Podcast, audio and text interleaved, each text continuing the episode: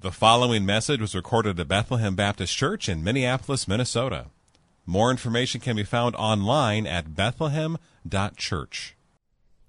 Father, as Caleb was reading, um, it struck me that the word that was just read here is more important than anything I have to say about it.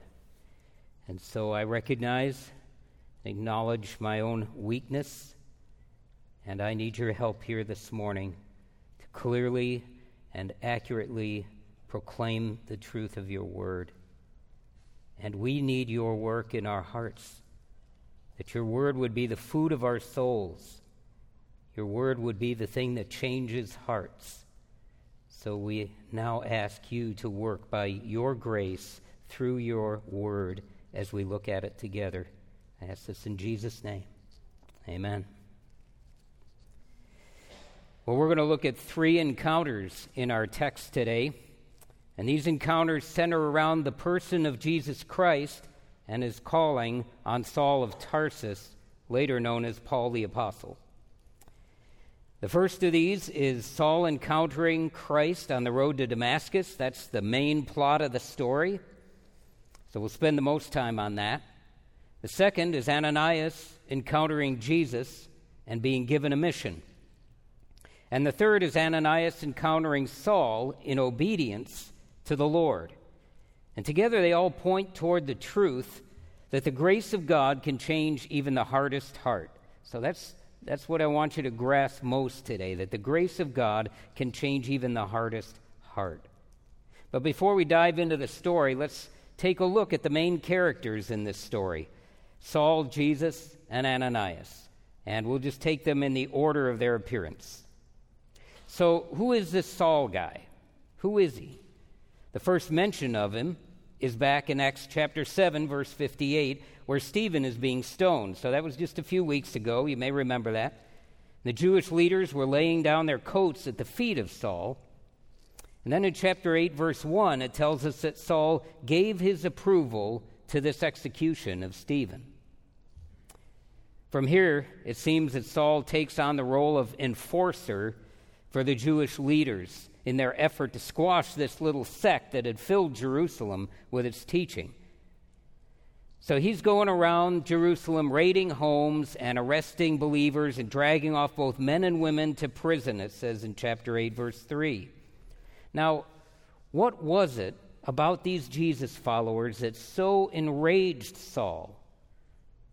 Well, he tells us a, little about that over in uh, chapter 22, verses 3 to 5. Uh, so, chapter 22, chapter 26, both contain Saul telling again, giving his testimony, if you will, and repeating this story. So, in chapter 22, Saul says that he was a devout Jew, born in Tarsus, but raised among the rabbis in Jerusalem. His chief mentor was Gamaliel who we know from chapter 5, verses 33 to 39, was a Pharisee and an honored teacher of the law. Saul was zealous for God. I mean, really zealous. He not only upheld all the traditions down to every last jot and tittle of the law, but he wanted to stamp out any perceived threat to those traditions. So we could say that Saul's heart was immovably committed to exterminating Jesus and his little sect of heretics. Okay, the next person in the story we meet is Jesus. Now, if you're in this room and you're a Christian, you know who this is. I hope, right? King of kings, Lord of lords, the Word made flesh, the great I am, the Messiah, the high priest of God's kingdom, the Son of God and God the Son, the second person of the Trinity, the crucified and risen Savior of the world, the head of the church. Any other titles we can apply to him? He's the one before whom every knee will bow and every tongue confess that he is Lord.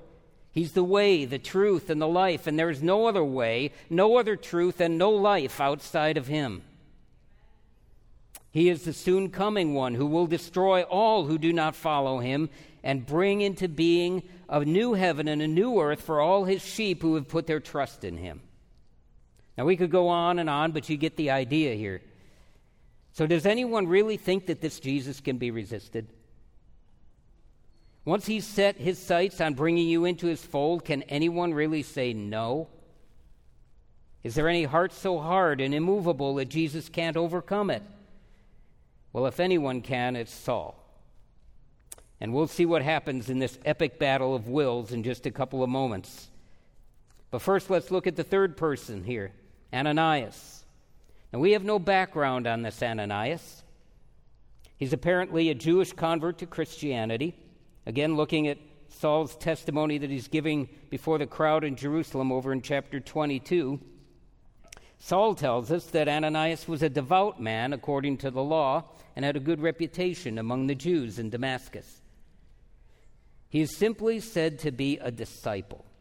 I love the simplicity. He's just a disciple. That's all we really know about him from Scripture. No fancy title, no position. He's not an elder in a church that we know of. He's just a disciple. And as we'll see, he demonstrates why this is such an apt description of him. You see, a disciple is simply a follower, follower, someone who uh, follows the teachings and example of his mentor. And in this case, the mentor is Jesus. So beyond this, we really just don't know anything about Ananias. Okay, so those are the three main characters in the story. Now let's take a look at the three encounters that happen in this passage.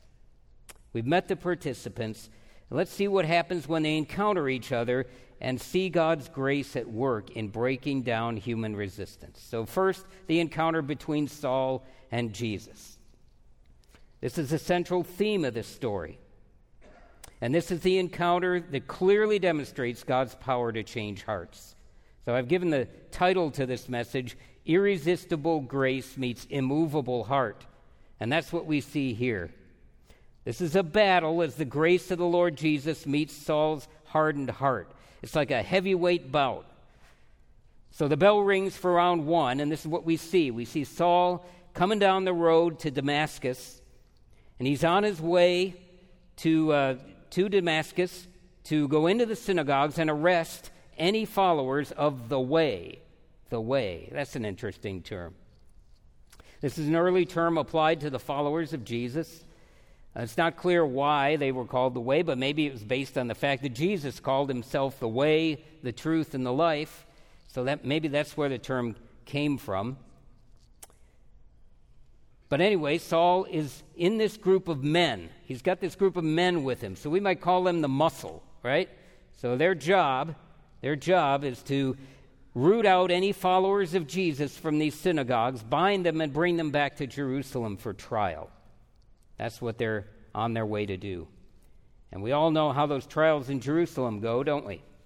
So Jesus went through a trial in Jerusalem and got hung on a cross. And we just saw Stephen a couple chapters ago go through a trial in Jerusalem, and he got stoned to death. So it didn't turn out too well for either one of them. And it's likely that to be found and arrested by Saul was a death sentence. In fact, we'll see later in verses 13 and 14 that Saul's reputation preceded him in Damascus. So his very name seems to strike terror into the hearts of Jesus' followers. The picture I get in my mind is like the Nazi SS during World War II. So if you were a German citizen and the SS came knocking at your door, it didn't matter whether you were guilty or innocent of what they might accuse you of, you were scared because they didn't need any proof of anything. So Saul is hunting down Christians wherever they may hide. But as he's traveling along this road, his heart hard, his mind intent on destroying this faith, he runs smack into Jesus. And talk about an encounter. This is like a knockout punch thrown seconds after the opening bell. Bam! The light from heaven flashes around this traveling party of persecutors, and instantly Saul falls to the ground. Now, was he knocked down by the brightness of the light? Or was it just an instinctive reaction to realizing that you're suddenly in the presence of omnipotence? I don't know which it was. Maybe it's some of both. But one thing is certain Saul had an agenda on this trip, and Jesus had a different agenda. And when Jesus shows up, everybody gets on his agenda no matter how hard their hearts are, I like John Piper. He preached on this text nearly 30 years ago, and just going to take a quote from his message. He puts it like this Notice that the voice that speaks to Paul from heaven does not ask for Paul's free decision to believe in Jesus. It tells him exactly what he is to do. Jesus is seen here as totally authoritative.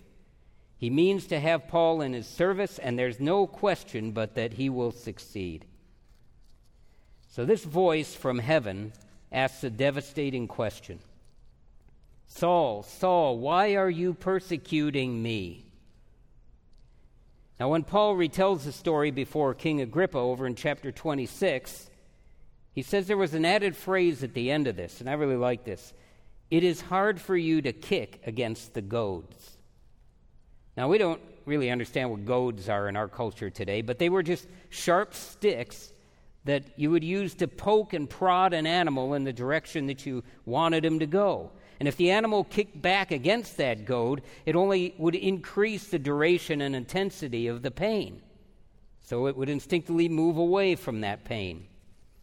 And I wonder if this indicates to us that the Lord had been poking and prodding Saul, even as he's so committed to exterminating this Jesus cult, deep in his heart, he's being drawn.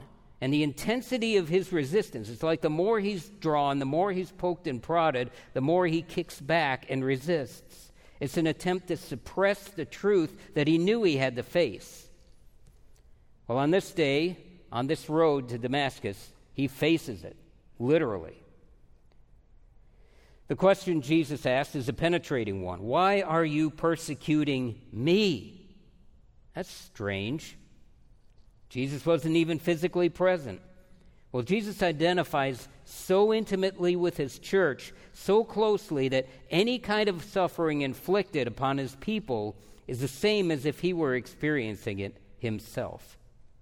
I think this is an important thing for us to realize as we prepare in our culture for increased persecution, decreased religious liberty, where it's going to be harder and harder to be a Christian we can take heart that it's not so much persecution of us that's going on here.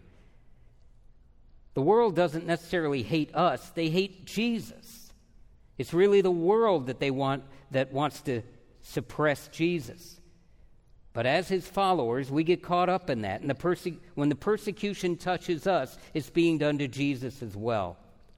So while Jesus may not be physically present with you in any kind of suffering you're going through, you can know that He feels it, He knows it, and He will one day deal with it.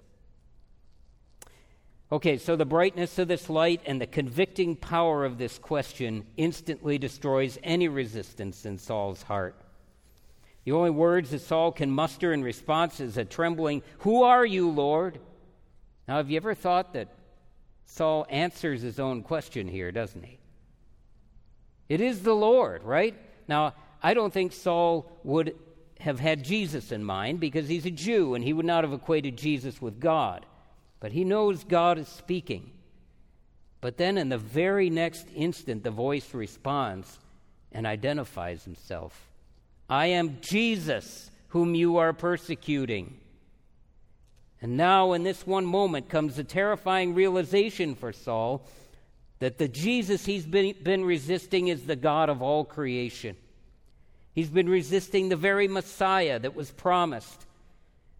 So he's hopeless here. He has no defense, he has no excuse. He knew the law, he knew the promises.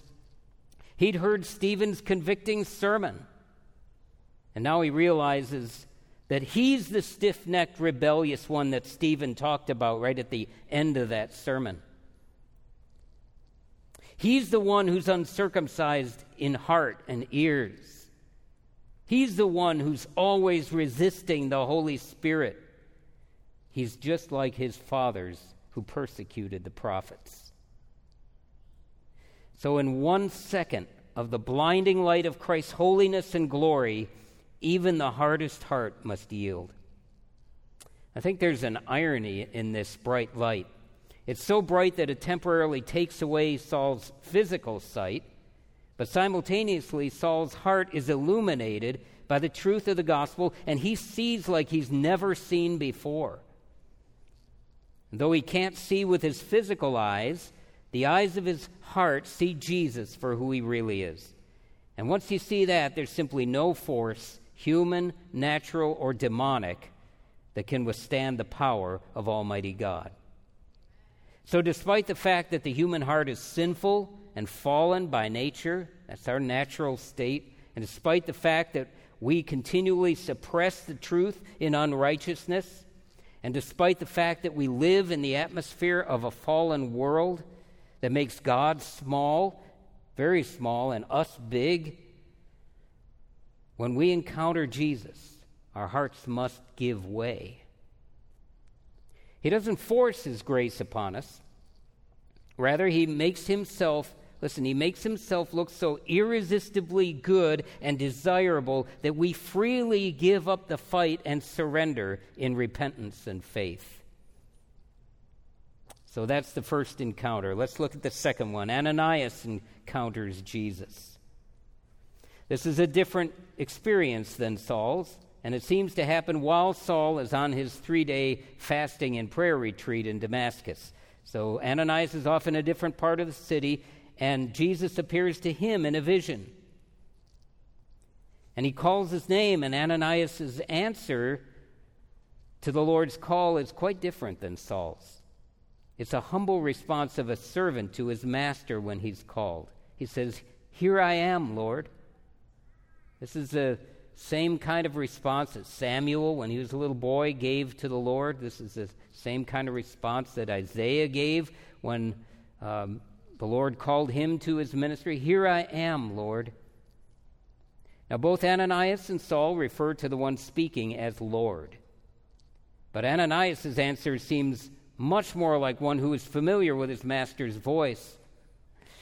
Although he may have never had a vision like this before, and he'd never audibly heard a voice from heaven before, he still seems to be acquainted with the one who's speaking. He has a relationship with this Lord. Ananias knows the Lord personally.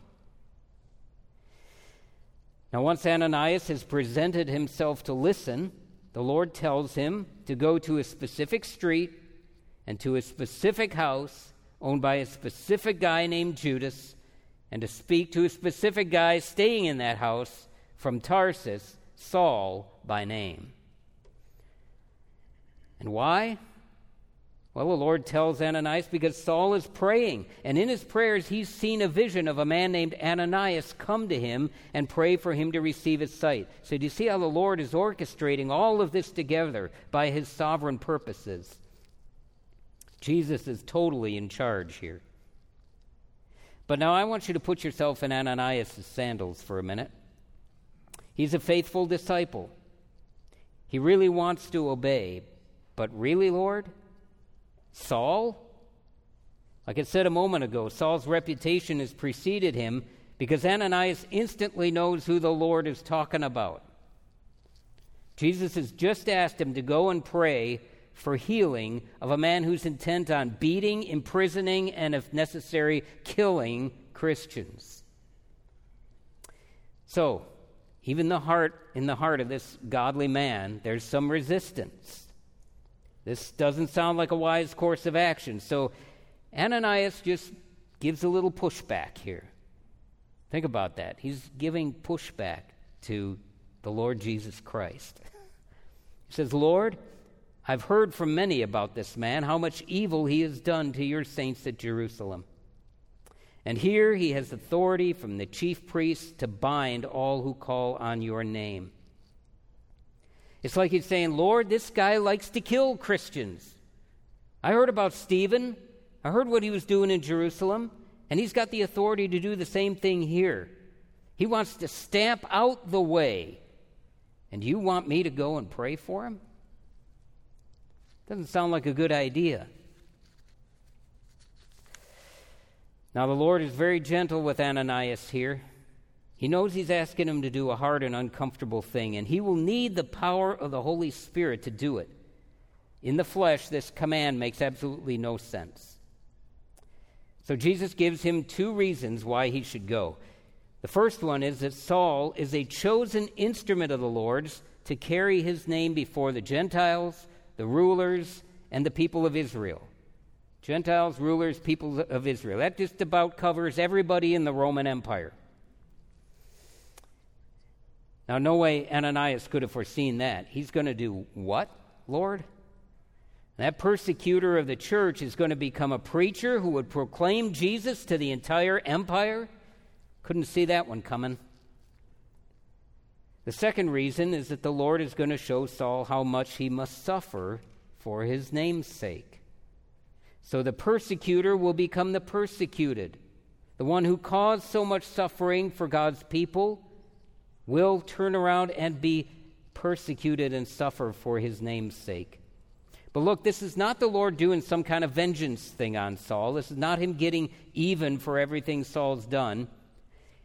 It's a ministry specifically chosen by the Lord for Saul.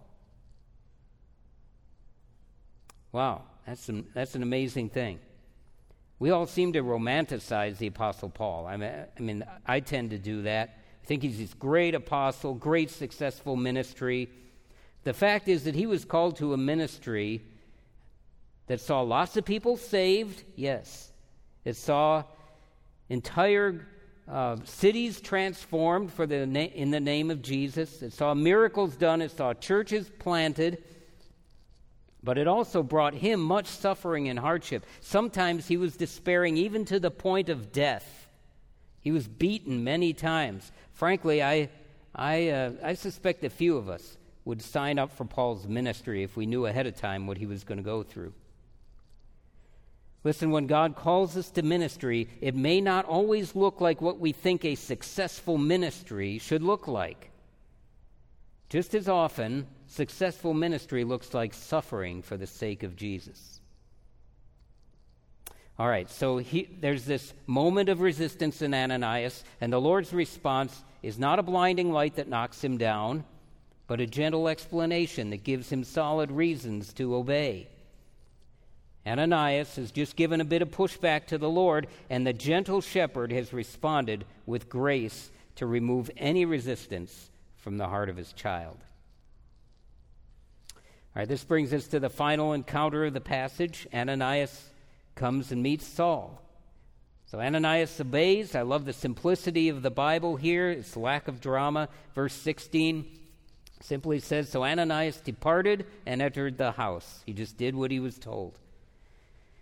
Now, note that Ananias in verse 17 refers to Saul as brother.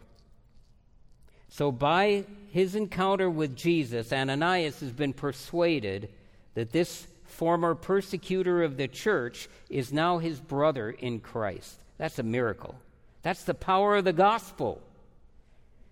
Those who were once enemies now become brothers and sisters in Christ.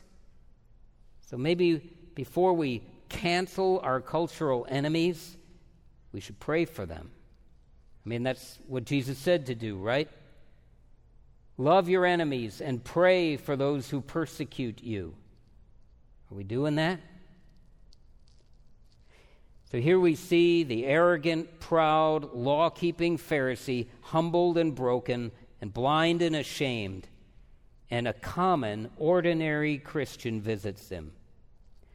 This is just the type of person that Saul had been commissioned to imprison. But the Lord has turned the tables completely. And now Ananias, really a nobody from all we know about him, is pronouncing healing, filling of the Spirit, and then he's baptizing this rebel persecutor. So Ananias disappears from the pages of Scripture after this. He only gets this one brief mention in the history of the church. But think about the role this ordinary Christian played in God's plan. So, if you're an ordinary Christian, don't be discouraged. You can play a tremendous role in God's plan and not even know it. All right. So, what difference does this story that happened 2,000 years ago make for us today? Let's talk about some applications of what we see in this story. And I want to share three things Could talk about a lot of things, but I'll talk about three specific things. I'll sum them up in four words. So here's the words, okay? Number one, conversion. Number two, irresistible grace. And number three, obey. So conversion, irresistible grace, and obey. Here we go. First, conversion. Christianity is a converting faith. A converting faith. No one is born a Christian. Rather, you must be born again. So, kids, listen. If, if your parents are Christians, that's great. But that doesn't mean you're right with God just because your parents are trusting in Jesus. You have to trust in Him for yourself. You have to own that faith yourself. Easter Sunday, we saw several young people baptized. That's, that's children of Christian parents owning their faith for themselves. You don't get saved because your f- parents are saved. All of us start out life as sinners, and if nothing changes, we'll experience the wrath of God in hell for all eternity. You can be super religious like Saul, trying to obey God's commands and please God by your own efforts, and you'll be found at the end to be resisting Jesus. Or you may be trapped in a web of sin and self destruction, and in so deep you think you can't get out. Or maybe, maybe this is the most dangerous category of person of all. You may be coasting along in your life, minding your own business perfectly satisfied with where you are, not even interested in God or Jesus or anything to do with Christianity. That was me. That was me before I got the Lord got a hold of me. I just didn't care. I wasn't interested at all. Nothing was poking or prodding me toward him. Or maybe you're a nun, you know, N O N E, the nuns, um, the people with no faith in anything at all. They just don't believe anything. Or maybe you're believing that Christianity is a dangerous cult that should be avoided. That's kind of a popular view nowadays. You know just enough about it to be turned away from it. But listen, whatever state your heart is in, you got to understand that Jesus calls you to turn from all those false assumptions, those phony excuses, and the sin that keeps you from eternal joy and be converted. Yes, converted now, the world tells us today that trying to convert others away from whatever belief system they're into or no belief system at all and get them to believe in Jesus is actually wrong. it's actually wrong. It's especially wrong to go into another culture and try to change their religion. Well, actually, first, let me say that our job is not to convert anybody. We can't convert anybody. The converting power is God. God does the converting. And as we've seen, when He acts, no human resistance can hold up. So we ought not to apologize for wanting to see people turned radically around and become followers of the way. because Jesus is the only way, it's the only way to know God. So we're not going to make any apology for being a converting faith. Saul is an example of one such conversion. But listen, I, don't want you to get the idea that the circumstances surrounding Saul's conversion are what is our example. Because not many of us are going to experience a blinding light or a voice of Jesus himself. It's the heart change that we all need.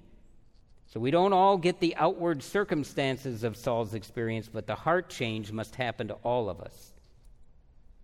And it has to happen, it may happen when you're five or 105. It may happen suddenly, like it did to Saul, or it may happen over the course of time, or in my case, it happened both ways. It was kind of a three year, gradually rising interest, and then finally, kind of a crisis point where the Lord told me it was time to fish or cut bait.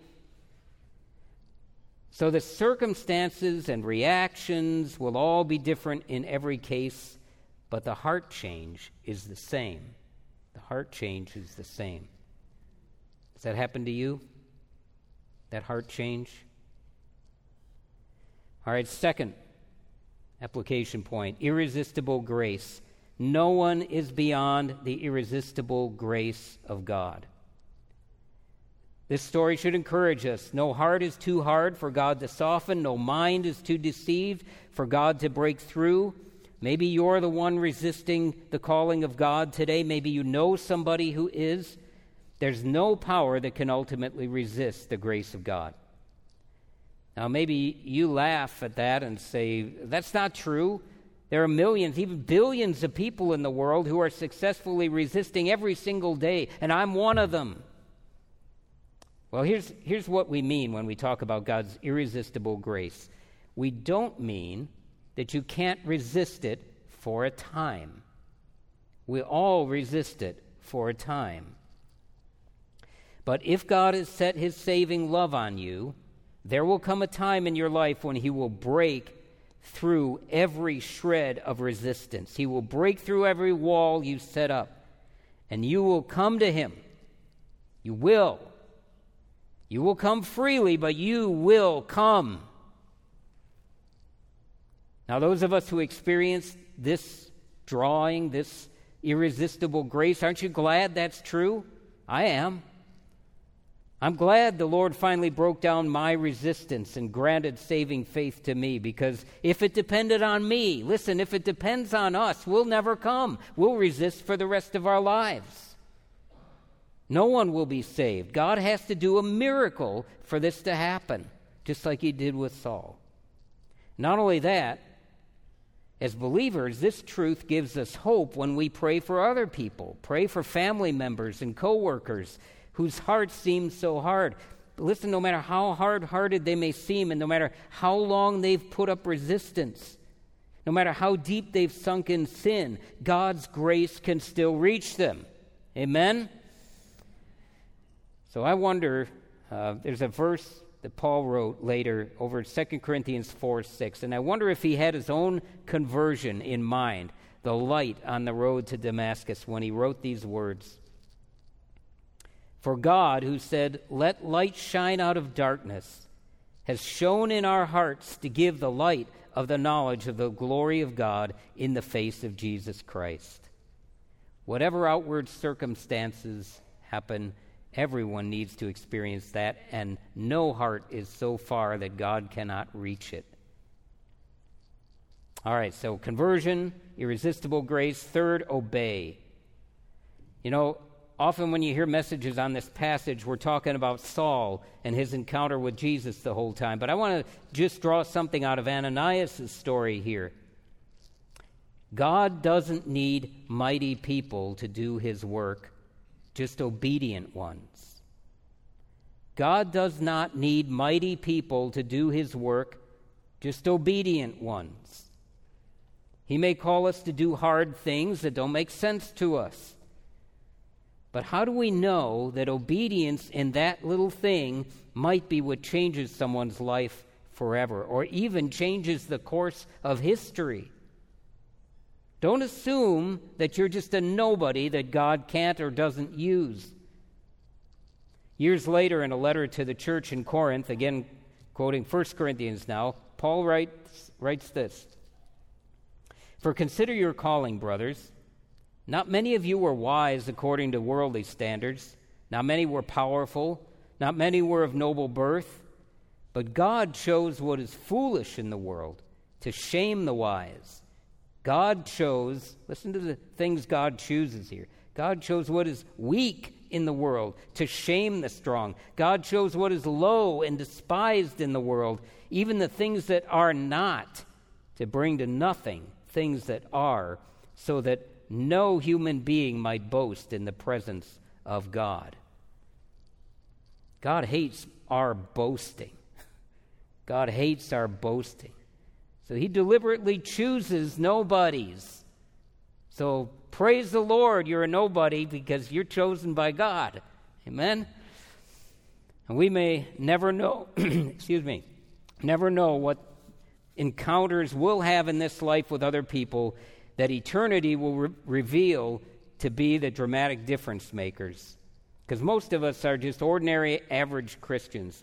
But understand this every encounter you have Every encounter you have with another person is ordained by God. The sovereign God has ordained that encounter, and it has potential for life changing purpose. So, do you think that way when you're at work? Do you think that way when you're in the grocery store? Do you think that way when you're working out at the gym? When you're talking to a neighbor? Have you ever, ever felt the prompting to go and speak to someone? Maybe it's not a vision like Ananias had, but you're probably not being called to go to a Saul either. Just a neighbor. Just a neighbor. Will we obey? In a sense, if you believe in the sovereignty of God, again, every encounter is a divinely appointed encounter, no matter how casual it may seem. So the trembling, hesitant obedience of Ananias precipitated, uh, listen to what it did. this trembling, hesitant obedience of this little nobody, Ananias, precipitated a chain of events that changed the world. It spread the gospel far and wide. It planted churches. It saved sinners. It did miracles. And it gave us most of the New Testament. That's all. That's all. it, was, it was a hard thing the Lord asked him to do. But the Lord broke down any resistance, and history shows us the result of this simple act of obedience of this one ordinary Christian. So, how do you know, brothers and sisters, that your next encounter with someone won't be the one that makes an eternal difference? Let's pray.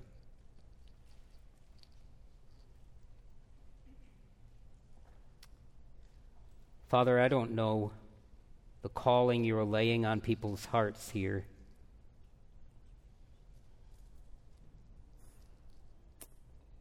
Some I'm hoping, praying, will have the light of the glory of God in the face of Jesus Christ shine in their hearts even right now, maybe for the very first time.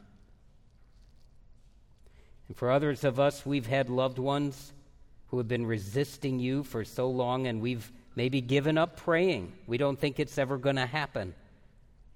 We think they're beyond your reach, but they're not. And maybe we've thought that we're just plain old ordinary people, and we're not going to be used for anything great. We're going to be like this Ananias who appears and disappears from the pages of Scripture in about a paragraph and a half. But look what happened when he just obeyed. So I thank you, Father, that you've changed the hearts of most of the people in this room. We've been converted. We love you, and that's your work. We praise you for that. We thank you that your grace is irresistible, so that all whom you are calling to yourself will come and give us hearts that are eager and ready to obey, even when it seems hard and it doesn't make sense. I ask this all in Jesus' name. Amen. Thank you for listening to this message from Bethlehem Baptist Church in Minneapolis, Minnesota. Feel free to make copies of this message to give to others but please do not charge for these copies or alter their content in any way without written permission from Bethlehem Baptist Church. For more information, we invite you to visit us online at bethlehem.church or write us at 720 13th Avenue South, Minneapolis, Minnesota 55415. Bethlehem Baptist Church spreading a passion for the supremacy of God in all things, for the joy of all peoples, through Jesus Christ.